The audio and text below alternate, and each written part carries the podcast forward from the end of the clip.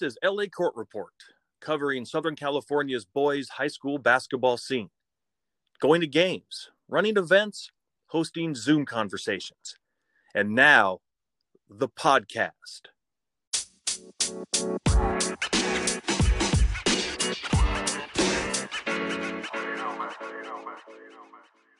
This is the LA Court Report podcast. I'm Steve Wax, and our guest today is Valley Torah High School head coach Lior Schwartzberg. Coach Schwartzberg, thanks for being with us today. Thank you for having me. It's our pleasure. Coach, you're in a very interesting situation. Valley Torah is not the average high school. Can you talk about the uniqueness of Valley Torah? Well, I mean, we're unique on many fronts. For one, we don't have a gym, right? So some people know, some people don't. We, we're nomads in the sense of there every year could be a completely different gym that's a home court and some years we played in four five six different quote unquote home gyms. Um, sometimes we have to practice outside if need be. And on top of everything they go to school monday through thursday from 7.30 in the morning until 5 or 6.30 some days depending on whether or not they have um, an extra class at the end of the day called mishmar. Friday is a shorter day but uh, we can't do anything because of Shabbat. Then all of Saturday, nothing, and um, and when Shabbat ends, we we go again. So we don't practice the traditional. You know, some teams will go five six days a week. We definitely don't do that. On top of that, they also have Sunday school to make up for that half day on Friday. They go, I think it's eight to to eleven thirty or eleven fifteen. So we don't have practice Fridays, no practice Saturdays or rarely practice Saturdays. If it is, it's super late. And then we also have to take one day off a week just because of the rigorous curriculum that they have to burn them with a practice every night. On top of that, the fact that our practices are 8:30 p.m. sometimes, um, and I think this year may be even tougher. If we want to go Saturday night, we're looking at a 9:30 or 10 p.m. practice. Um, I know we've talked to Eula about even playing an 11:30 p.m. game because uh, JV goes first. So, but you know, so it's a little different. We have less practices. We don't necessarily go year round like some high schools. We don't have a PE period that's basketball. So when the season ends, there's a break, and whatever we can fit at night, some days we do that. And my favorite is the fact that our winter break is at the end of January. And you know, kids go on vacations with with families, so a lot of them take a week or two off a week or two before CIF playoff starts. So we we've always traditionally come back and lost games. And it's almost 90% of the time when kids go out of town, they come back, it takes them a game or two to get going. It's almost like you know it's going to happen. So you just have to anticipate that. Um, you know, so it's they got a full slate and we have to be flexible because of that. It's 12 hour days and then you anticipate them to have a, a two hour practice and focus and slightly unrealistic some days. And we've been blessed with the fact that, you know, we've had guys that show up and, and do what they're supposed to do, but it's, it's unique. And that's assuming that we can find a gym to practice in. So speaking of, you mentioned you'll use five or six gyms during a season. Can you name those five or six facilities typically? Where are you practicing? So right now we're really last couple years it's really been Crespi, Bell Jeff. Um, we use Emek, uh, Hebrew Academy, in the last couple years, Panorama High School. We've used Heritage Christian High School, St. Genevieve High School. We've we've hosted a couple games there. Um, I'm trying to think if there's anything else along the line of the gyms that we've used, but I, I'm blanking. Oh, Viewpoint. We've practiced at Viewpoint a couple times all the way in Calabasas, considering that we're in North Hollywood. Uh, I don't think we've hosted a game there, but we have practiced there. Um, and you know, it's it was great that you know Coach Prince allowed us to use that court. We you know once a week uh, not once a week, once a year that that we've done it. So um, yeah, we're all over the place, but I think we're pretty solid this year and last year with between Crespi and, and Bell Jeff High School. Now, you talked about a lot of the barriers, a lot of the challenges, a lot of the time constraints Valley Torah has. What about the good aspects of the identity of the school and you being a conduit of the school's mission? Well, for one, is a lot of these guys grew up together right? It's not like we're putting a bunch of different peas in, in a pot. It's a lot of them know, I mean, they're neighbors. They went to school since pre K. So, although, they, and they spend every day together. so a lot of times, you know, schools have to do certain team building activities. It's they're already a, a family. You know, uh, we go to Memphis Cooper. Uh, we've gone last couple years with, with, a couple breaks as a Jewish tournament out in Memphis for different yeshivas. And this not a year ago, I was going to say this last year, but they canceled it.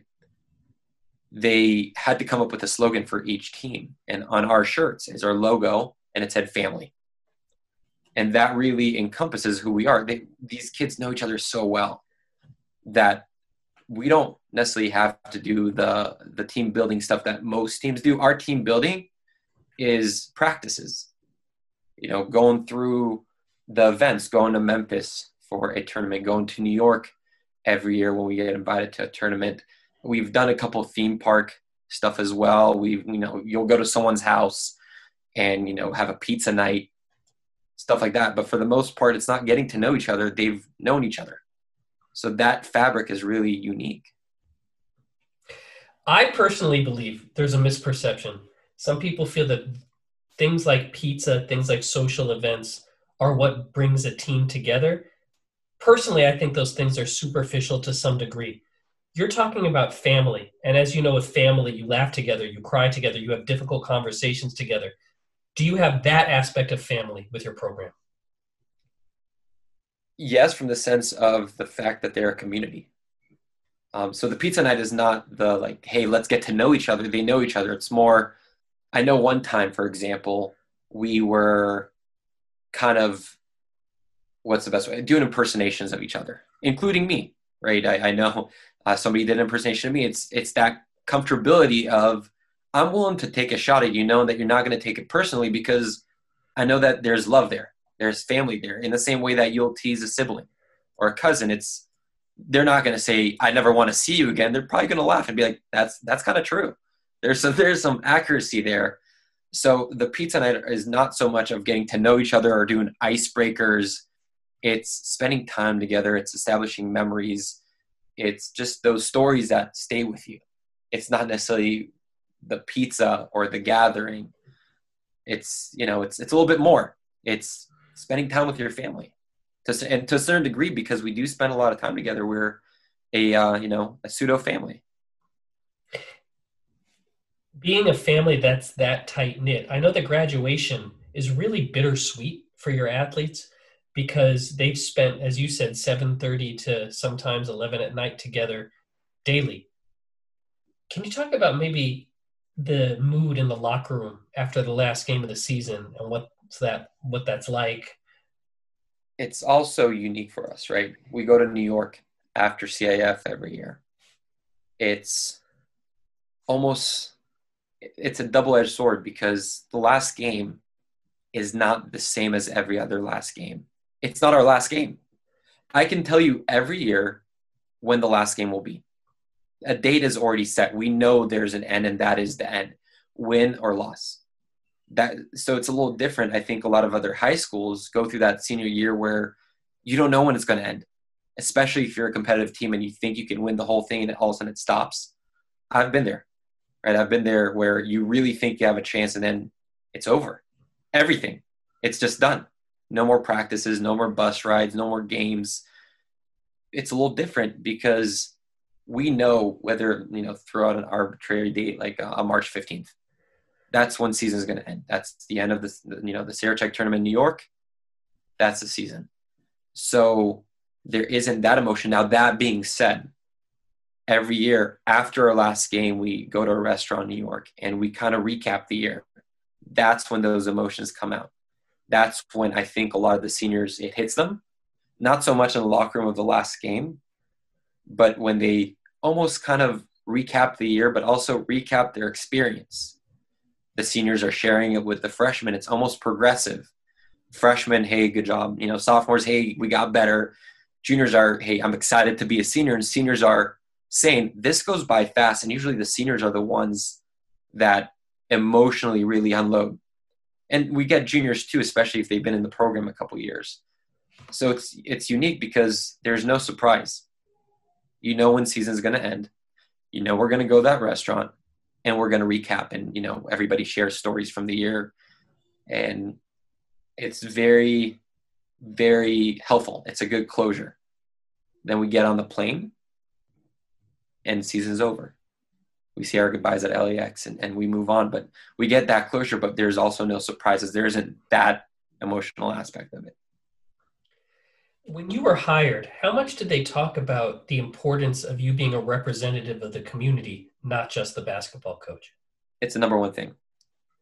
You know, I it's not winning or losing at Valley Torah. It's how you conduct yourself. It's really how you develop those relationships, but how you develop the young men and how you instill values in them. The, the school is very big on values and character. You know, it's it's a college prep right? We do want them to uh, go to yeshiva for a year and, and study more religious texts and then go to college. And Valley Torah has been great. I mean, Harvard, Penn, John Hopkins, UCLA, multiple kids getting into UCLA straight out of high school in a small school. We, we, we really push the college prep part of it as well, but the values are really important. And we can have a great season or a bad season. It's how we conducted ourselves in the process. Did we take care of everything in the classroom? Were we men of character? Did we uphold Jewish values? It, that's much bigger than wins and losses. It's been great, and we've had a lot of success. And I think it's you know 130 something wins or so in five years. But the fact that all of them either go to yeshiva and then college, or go directly to college, and they come back, they say hello. They're good kids. They're they're they're good young men there is really almost I can't even think of one bad apple in the bunch. And I think that's more important than anything else.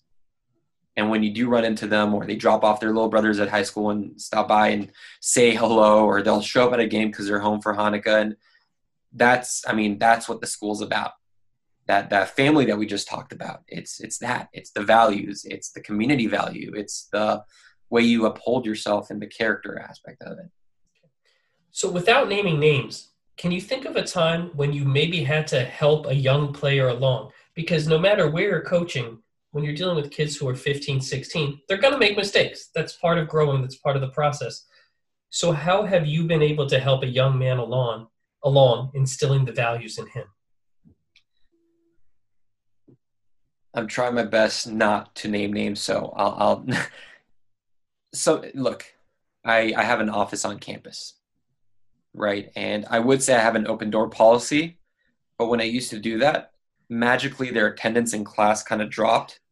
So I have a locked door policy where you can come in when you're not in class. And I think we, we I've had plenty of conversations. I have unfortunately two comfortable couches in my office that the students can come in. They can come in, they can talk, whether it's a family situation, um, issues that they're having with with teachers or with uh, kids at the school or at home, and advising them from the position of an outsider to their situation.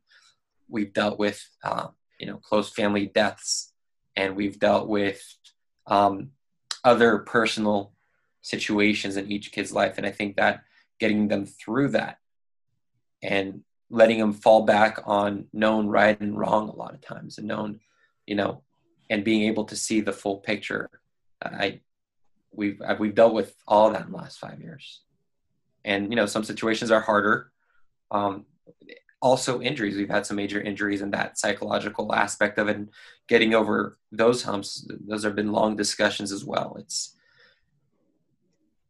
because i think that there's so much about the community they feel a need to always be slightly held to a higher standard and and when you advise kids about that. It's you come from a perspective of how can you hold yourself to higher standards? Is that really the righteous way to act? Is that really a value you want to instill? Would you know? Would your parents be proud if they knew about X, Y, or Z? And allows them to step back and really evaluate it from the perspective of the values and the character that has been instilled in them their whole life. That's a great answer. Now, you mentioned there's not a lot of pressure on you to win. There's pressure on you to be an extension of the community, to develop young men. However, Valley Torah has had an incredible history. Uh, 2011, Valley Torah wins a CIF championship and had a transformational player in Aaron Liberman, who went on to play at Northwestern and Tulane. Did you feel a little bit of pressure to win beyond the pressure you put on yourself with the history that Valley Torah has? First Orthodox Jewish school to win a CIF championship, correct? So when I was considering accepting the job, I actually called Andre Chevalier, who was the coach before me at Valley Torah. He was there one year, and I want to know what situation I got myself into. And he said, you know, we lost a lot this last year. Just so you know, there are two, you know, okay guards are decent, um, and if you develop them, they'll, you know, they'll be useful. It's you're not going to a situation where you got nothing, but you're going to work. And the idea was that within three years, we were hoping to go back to being competitive. That was that was the goal that we had obviously those two kids end up averaging 30 points a game each within two years. So they were a little better than than okay or good.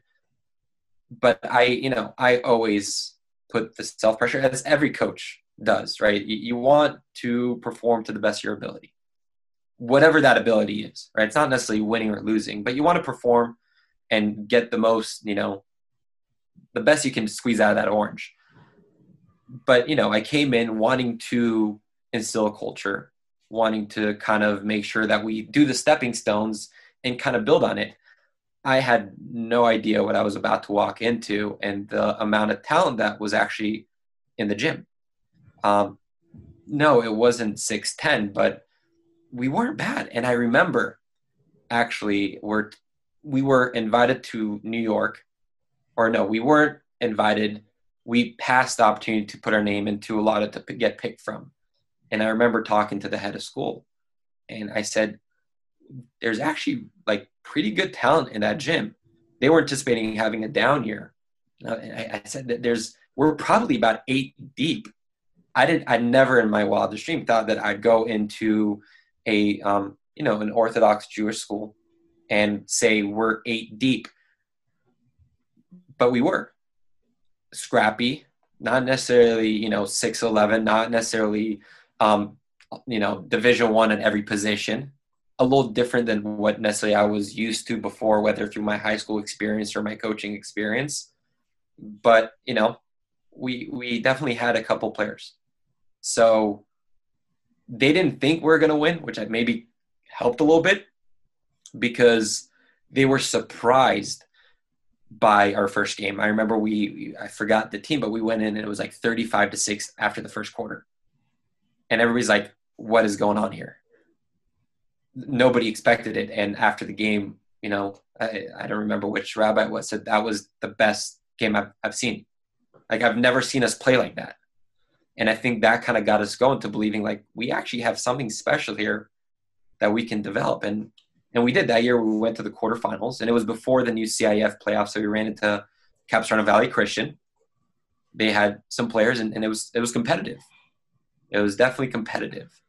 And had we won, we would have played Rancho uh, Christian because they were in Division Five still, based on the old format.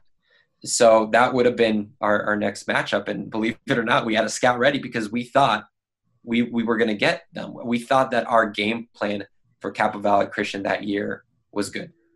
And you know, we we we lost on two reasons. There was one guy that hasn't hit a three all year. No, he hit like two threes and he hit three that game naturally.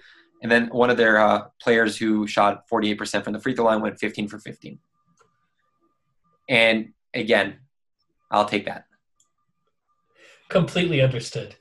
So we talked about Aaron Liberman and his legacy at Valley Torah and we thought that was a legacy that was going to be completely untouchable.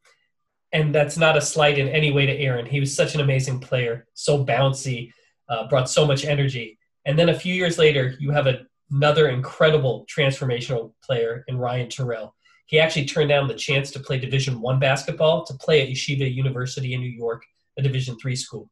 They went to the D3 Sweet 16, and obviously the NCAA tournament was cut off based on COVID. You kind of wonder how far Yeshiva could have gone. So why don't we talk a little about Ryan and what he did for your program? Yeshiva would have won national championship. Just just putting that out of the way. We don't have to wonder they they would have won a national championship that year.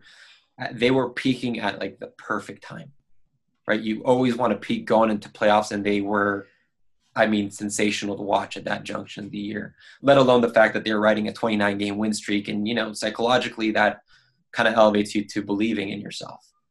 Um, but Ryan was special, right? I remember talking to his father, and the idea is that we're hoping by his senior year he'd be good enough to maybe play Division three. We're just hoping that maybe we can get there and build him there. And you know, he alongside of Max Leibowitz, two guys that were very good. I mean, Ryan was special, right? And it's not just his basketball talent. Right? I anybody in the gym can walk in and see that he's special. I remember we played Saugus one game, and you know they're playing Valley Torah. I, I don't think they were like scouting us or prepared. They, you know, they're walking in Division Five Valley Valictora. Let's have fun. And I remember I, I I looked over at the bench near near the first half. We're up, and they were like, "Who who's this guy? Who's this guy?" he, I think he had at halftime like 20 points. The basketball part is is it is what it is. What makes him special is who he is. Right? He is the most positive teammate. He is energetic. If I was ever stupid enough to sub him out, he would be on the bench cheering. He would be clapping. He would be open to new ideas. But all his teammates loved him. It was never, hey, that guy, you know, he's a ball hog, which was a hard argument to make when he's averaging 11 assists a game. And probably could have had more if we had a couple more shooters. But, or if we made our layups. But, um, you know, he, everybody loved him. Everybody wanted to be around him. His positivity and energy was just infectious when you say that, you know, oh, that guy is every coach's dream, that guy is every coach's dream, that guy is every coach's dream because of who he is without the basketball in his hand. Um, you know, and we still talk to this day, and he's just he, he's a good person. He's he's a great person, um, and I'm very proud to see how he's developed. Now, when you have a player who's earned the title volume shooter, because a lot of times it's a negative, but we know that if he put up 40 shots in a game, he'd probably make about 32 to 34 of them pretty easily. Did you spend time having to alter what you do to teach other players how to play off of him because he was going to draw double and triple teams and teach them how to spot up when the ball leaves their hands, etc.? Well, yes. I mean, you have to. You know, you're going into every game, and when you try to figure out what the other team is going to do, is it boils down to what is the how the other team probably going to guard Ryan. And when we had Max as well, was how are they going to guard Max and Ryan? And actually, I think one of my biggest mistakes is Holy Martyrs game. You were there. Uh, we're playing Holy Martyrs, and I think you you probably know Ryan and Max as well as I do because you were at all our games anyways. Um, but it's just I I feel like I was not prepared enough for what I knew was going to happen anyways, and I focused more on the other team than us, and um, telling the other guys how to play with Ryan is easy. He makes the right decision. If you're open, he's going to get it to you he's not going to say, Coach, I didn't pass it because the guy can't shoot. If you're open, he's going to get it to you. You got to make the shot. There's a lot of coaching there. It's hold your follow through. You know, it's there isn't much there. Make your layups. There isn't much. Is there movement? Yes. You know, if he's on this side, we're sending a screen. How do we, you know, interchange on on the weak side or you know relocating on the strong side if he's using the screen? Um, just knowing that help is going to be there. But he was so good that, that there didn't we didn't need to over plan it. It's him being able to make a play more than anything else. So getting the other guys, you know, to play around it wasn't hard because, as we said before, they all grew up together. They played around him for a long time. And to a certain degree, it was a double edged sword because what happens when Ryan fouls out? That was a question we had to ask ourselves playing Santa Clarita Christian. right? We're up five points. You you were at that game too. Um, and you know, big. I think that was the loudest gym I've ever been in. That game at Masters College, and you know, Ryan fouls out on on a bogus call. Right, Jordan Star admitted it afterwards to Ryan that you know he faked it, he sold it, and all of a sudden, what do we do now? Right, so they come all out press, knowing Ryan is out, and you know we're playing hot potato on our end because where's Ryan? And Ryan's on the bench cheering, knowing that he fouled out rather than sulking about it. He's trying to get his guys ready and, you know, you can do this. Let's go. Let's do this. Let's do that. You know, we end up losing in the last 20 seconds or so on a turnover into a layup.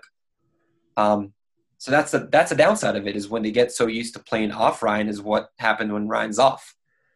That was the challenge, right? Trying to get them comfortable to step into that role, knowing that they aren't him so the issue is not a spotting up based on where Ryan is, because I can, you know, I can put them anywhere they want to. If they're open, Ryan's going to find them, or he's going to find the basket. One of the that's that's not complicated, right? A stupid coach like me can figure it out.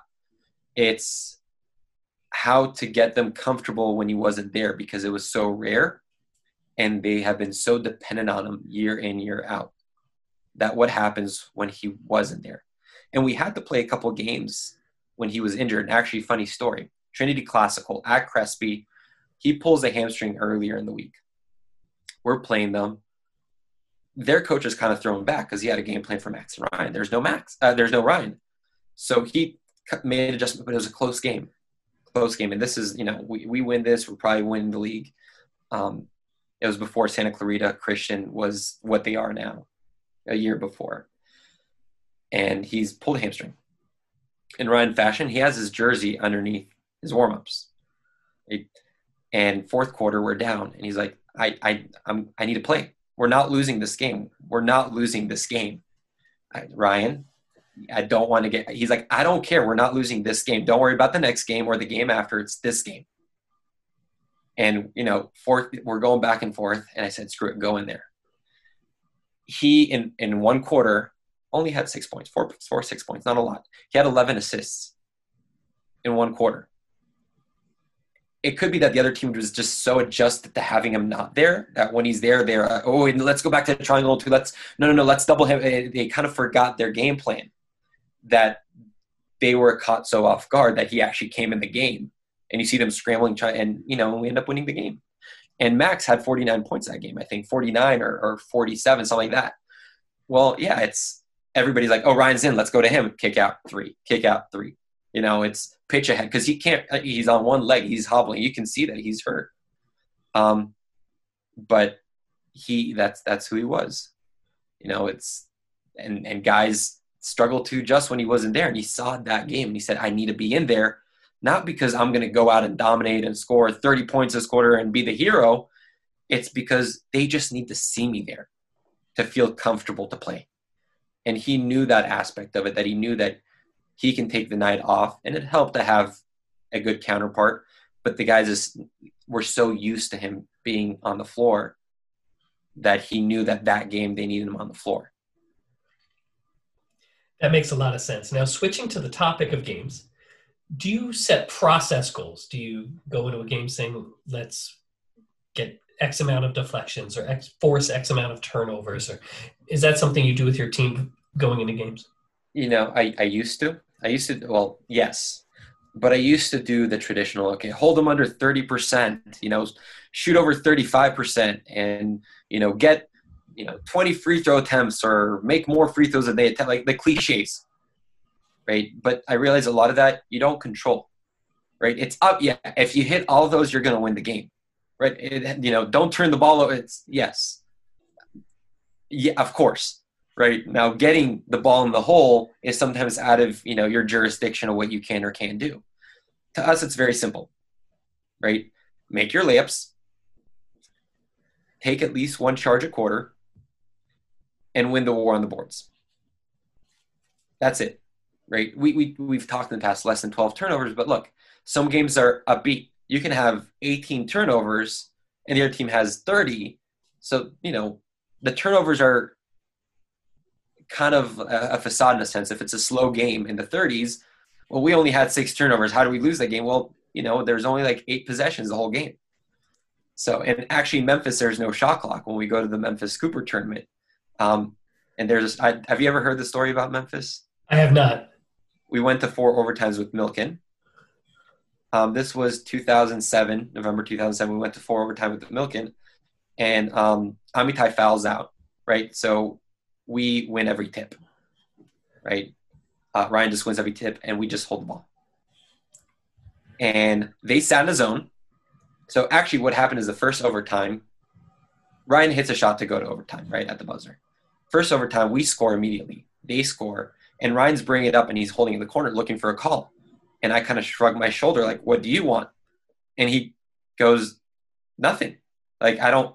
So he's just dribbling, and they're not doubling him they're sitting in, in a, in, a, box and one or you know or a zone of sorts. I think it was a box one if I remember, and just he's dribbling, he's dribbling, and they're doing nothing. So you know we we go for it at the end at four minute overtime, and we realize hey they're just going to send the zone. So every time Ryan wins a tip, and we just hold the ball at the top, right? Not Ryan, somebody else. They don't go out to pressure them. They sit in the zone.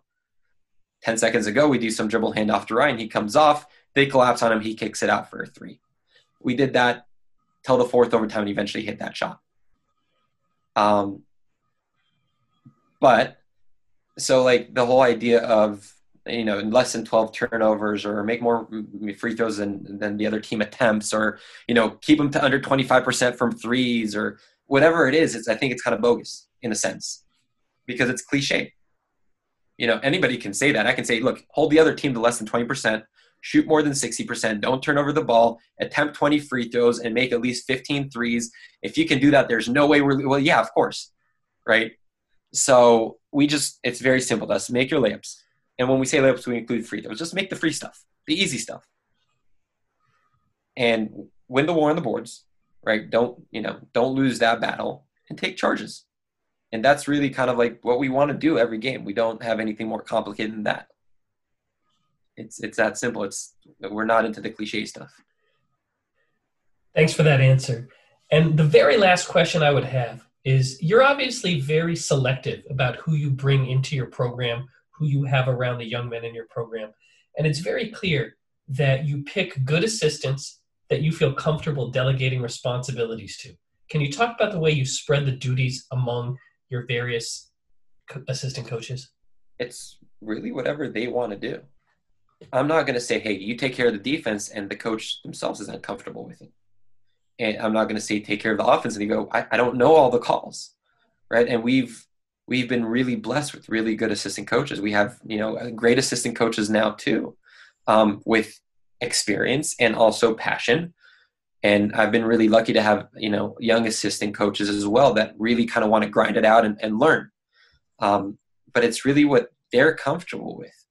I'm okay with giving them their duties. I have no issues. I've had coaches say, "I want to call the defense." Okay, have fun. Here's the game plan. Just you know, have fun, and we'll have conversation. I, I'm comfortable with. Uh, okay, have have your set of plays that you want, and just call. And you know, before games, we also kind of have a play sheet. Okay, here's if they're in this defense, here's two or three play calls. So they're comfortable. If they're, you know, if this lineup is in, here's the defense we're in. So even though they have the duties, we've talked about it before, right? We don't go into the game and one assistant coach has defense they want to run, one assistant coach has offense they want to run. It's what they're comfortable with. We'll talk about it before. And we also delegate some roles to the players. We like to have players that coach on the team and you know, I'll say I just had a conversation with with some of the guys from this year. You know, what what worked for you guys last year? What did you feel comfortable with? What do you think was you know the bread and butter stuff you'd you'd be comfortable and th- stuff that you believe in? And let's do that, right? I don't want to be like, hey, I got a great idea. Here's a triangle offense. You know, just get in these spots, and if you pass it here, it goes. It's it's what do you do? You guys want to do the triangle offense? Let's learn it. You guys want to drive and kick? Let's do it. You guys want to have sets and no motion? Let's do it. You guys just want to do motion? Just do it. And with the coaches is you, you you're comfortable with the offense, run it. That's less for me to think about. Now I can focus on maybe just enjoying the game for once in my life. So, um, you know, what the coaches want to do, they'll do. I know that, you know, um, Coach S, uh, one of my assistant coach, um, great guy, great coach, probably 15 times smarter than me in every facet of life. There's things that he did at Bell Jeff when he was there for a long time that worked for him. I'm all for learning new stuff. And if the guys like it and he knows how to teach it and he knows when to utilize it, you know, I I don't need to run the show. If eh, you know, you've heard the cliche, if you're the smartest guy in the room, get out of the room. I, I want them to take some ownership. It makes them engage, right? You don't want assistant coaches that are just sitting there and clapping. You want assistant coaches that are, you know, that know the team we're going to face, not show up and be like, who's their best player? Is there any, you know, what offense do they send the zone? It's no, they, they kind of know. And the more they want to take on, the more I'll give. You know, it'll be a dream of mine to just sit down and have one guy take offense, one guy defense. If I was at a school with more assistant coaches, you know, one guy special, whatever it is, take it, have fun with it. We we work on it in practice. By the time we get to the game, we rarely ever are, are scrambling for answers. We know what we want to do. We have three or four plays. We have two or three defenses, and let's play ball. So, and I love that, and I think that develops them way more. And the young coaches that I have, if they shouldn't be in the program more than three or four years, go go fly, take a head coaching position, go to college ranks, do whatever it is you need to do. You, if you want to stay at Valley Torah, stay as long as you want. But if you're a young coach, go fly, have fun, go learn, try it out now while you can. And that would be a great place for us to say thank you so much for your time this evening, your candor, your storytelling. We wish you the absolute best.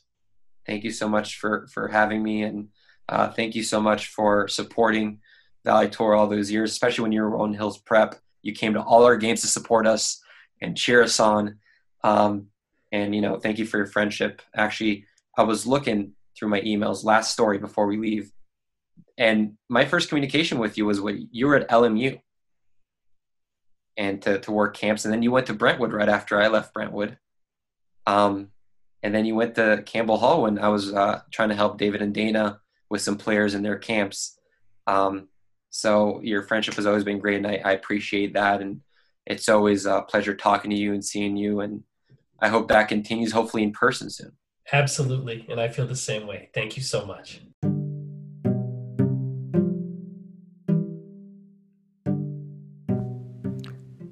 Thank you for tuning in to the LA Court Report podcast, an LA Court Report production.